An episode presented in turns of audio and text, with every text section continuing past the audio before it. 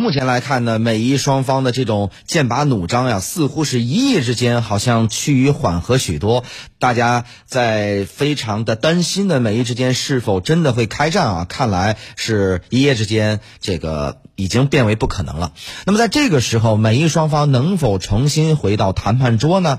呃，那么有关这个话题，这个时间马上来请教到的是中国国际问题研究院研究员郭显刚先生。哎，郭老师，那么美国和伊朗之间能否重新回到谈判桌，这个可能性到底有多大？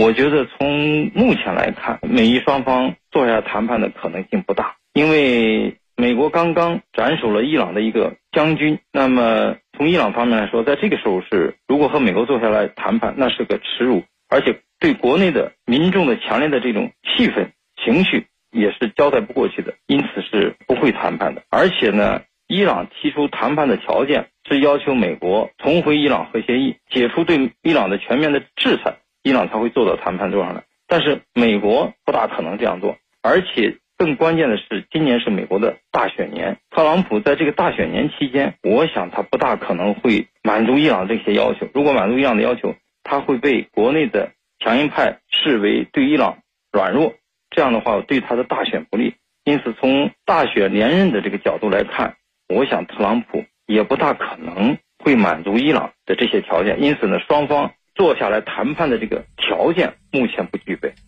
好的，感谢郭宪刚先生的分析点评。